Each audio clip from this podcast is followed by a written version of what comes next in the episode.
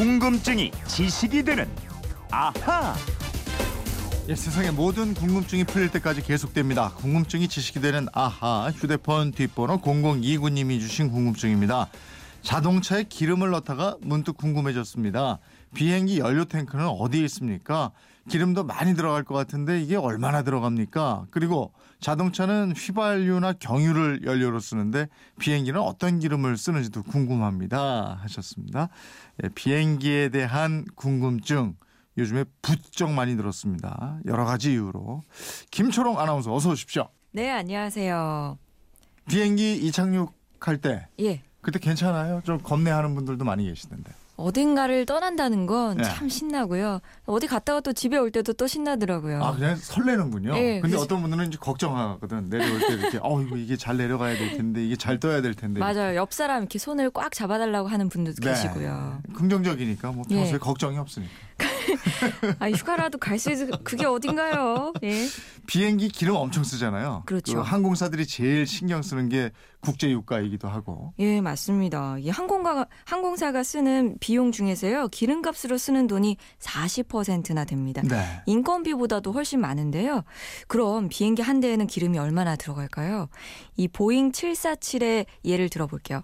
연료를 가득 채우면요. 1356배럴에 리터로 치면 21만 5천 리터입니다. 와 21만 5천 리터요? 예. 자동차 저 주유할 때 한 6만 원어치 넣으면 한 40리터? 그렇죠. 이 정도인데 21만 5천. 어이구 진짜 많네요. 금액으로 치면은 예. 어마어마하겠죠. 예. 자, 이렇게 말씀드려 볼게요.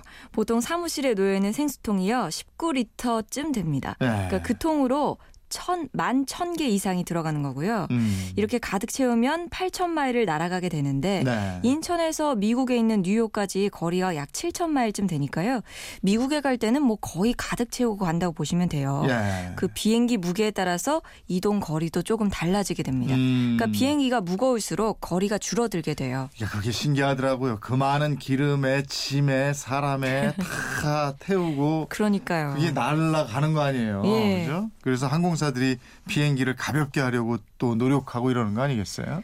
얼마나 많이 노력하냐면요. 그 일본의 어떤 항공사는 몇 년 전에 비행기를 타기 전에 승객들에게 화장실을 들렀다 오라는 안내 방송도 어, 한그 적이 정도예요? 있습니다. 예. 그러니까 욕만 먹고 그만두긴 했는데요. 어. 그러니까 기름값을 좀 얼마나 줄이고 싶었으면 그랬을까? 예. 네. 약간 그런 불쌍한 마음도 들기도 하고요. 아니 근데 그 많은 기름을 다 어디에다 싣고 가는 거죠? 예. 그러니까 비행기 많이 타보셨어도 연료 탱크는 어디 있을까? 이렇게 떠올리신 분들은 몇 분 안 될 것 같습니다. 음. 어디 있을까요? 이 비행기의 가장 큰 부분을 차지하는 몸통, 이 동체 윗공간에는 승객들이 타고 있잖아요. 네.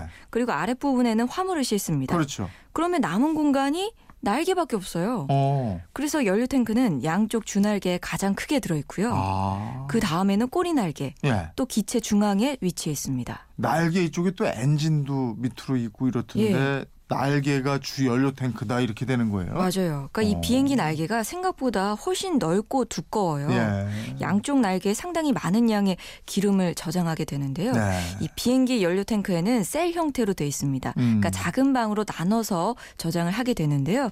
그렇게 해야 무게 중심을 안정적으로 유지할 수가 있어서 그렇게 하고요. 네. 또 기름을 사용하는 순서는 기체 중앙 탱크부터 쓰고 그 다음이 양쪽 주날개, 꼬리 날개 순으로 사용하게 돼 있습니다. 음. 그러니까 무게 중심 을 안정적으로 유지하려고 이런 방법을 선택한대요. 왜저 가끔에 문제가 생긴 비행기들이 이륙했다가 되돌아올 때 착륙하기 전에 말이에요. 예. 공중에서 기름을 쏟아버린 다음에 내리고 이러잖아요. 맞아요. 그 이제 내릴 때 기름이 있으면은 마찰열 때문에 불날까봐 그러는 거예요. 왜 그러는 거예요? 어, 이게요. 모든 항공기는 공항 이륙하고 착륙할 때 중량 제한이 있거든요. 예. 또 아까 그 미국과 우리 인천을 오가는 보잉 747기의 예를 들어볼게요. 최대 이륙 중량이 약 390톤이고요. 음. 최대 착륙 중량은 285톤입니다. 예. 그러니까 착륙할 때 훨씬 더 가볍죠. 예. 그러니까 착륙할 때는 기체에 가해진 압력이 이륙할 때보다 더 크기 때문에 그런데요. 네. 그래서 공중에서 기름을 상당량 쏟아버리고 착륙하게 되는 겁니다. 아, 그 항공사 입장에서는 회항을 하면은 기름값 손해가 엄청나겠네요. 예. 근데 이 부분도 좀 이게 걱정인 게 기름 그렇게 많이 위에서 쏟아버리는 거 아니에요? 예. 그럼 환경적으로 괜찮나 모르겠어요. 그 항공사나 항공 전문가들은 별 문제가 없다고 하는데요. 그래요? 이 대량의 연료가 공중에 뿌려지기는 하는데 항공 연료는 휘발성이 워낙 강하고 또 미세 입자로 이루어져 있어서 해양 오염이 안 생긴다고 말합니다. 네. 그러면 그 항공기들이 쓰는 연료 있잖아요. 예. 아까 이제 이 궁금증도 질문을 해주셨는데 우리는 경유나 휘발유인데 예. 이것도 그거냐?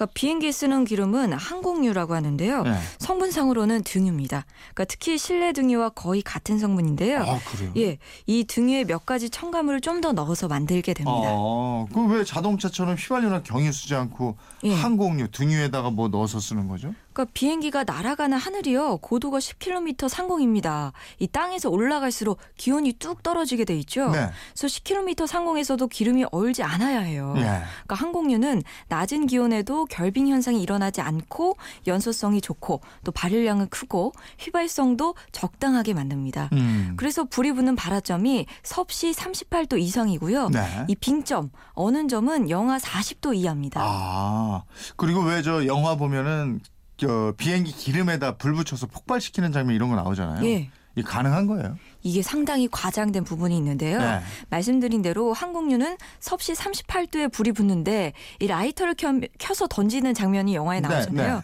이 라이터 불이 꺼지게 됩니다. 아. 또 특히 지금같이 겨울에는 더욱더 어림도 없는 얘기겠죠. 또 비행기 기내식 맛있게 많이 드시는데 네. 요즘 관심도 많, 많죠. 아, 땅콩 이런 거는 부쩍 관심 많죠. 예. 네. 그게 뭐냐, 어떤 너트냐 궁금하실 텐데 이 기내식이 또 언제부터 시작됐는지 혹시 아세요? 모르겠는데요. 기내 예. 뭐 맛이 맛있게 먹기만 하지 뭐 언제부터인지는 모르겠는데요. 꽤 오래됐더라고요. 네. 근데 처음에는 이런 기내식이 아니었고요. 1919년에 영국 런던에서 프랑스 파리로 가는 비행기에서 샌드위치랑 초콜릿을 종이 상자에 나눠주기 시작한 게 시초입니다. 네. 근데 처음부터 비행기 안에서 이렇게 나눠준 게 아니고요. 네. 도착한 공항에서 나눠줬다고 하네요. 어. 그러니까 비행기에 음식을 실을 공간이 부족했기 때문인데요. 네. 그러니까 일종의 도시락 같은 형태였던 거죠. 네. 0029님 비행기에 대한 궁금증 이제 좀 풀리셨습니까? 에, 이분처럼 궁금증이나 질문 있는 분들은 어떻게 하면 됩니까? 네, 그건 이렇습니다. 인터넷 게시판이나요. MBC 미니 휴대폰 문자 샵 8001번으로 보내주시면 됩니다. 문자는 짧은 건 50원, 긴 건 100원의 이용료가 있습니다. 여러분의 호기심, 궁금증 많이 보내주세요. 예. 제가 아까 땅콩이라고 네. 그랬잖아요. 마카데미아입니다. 맞아요. 네, 지적해 주셨는데. 제가 타는 곳에는 예. 땅콩만 줘요. 꿀땅콩. 그 앞으로 가야 마카데미아 주더라고요. 궁금증이 지식되는 아하 김초롱 아나운서였습니다. 고맙습니다. 고맙습니다.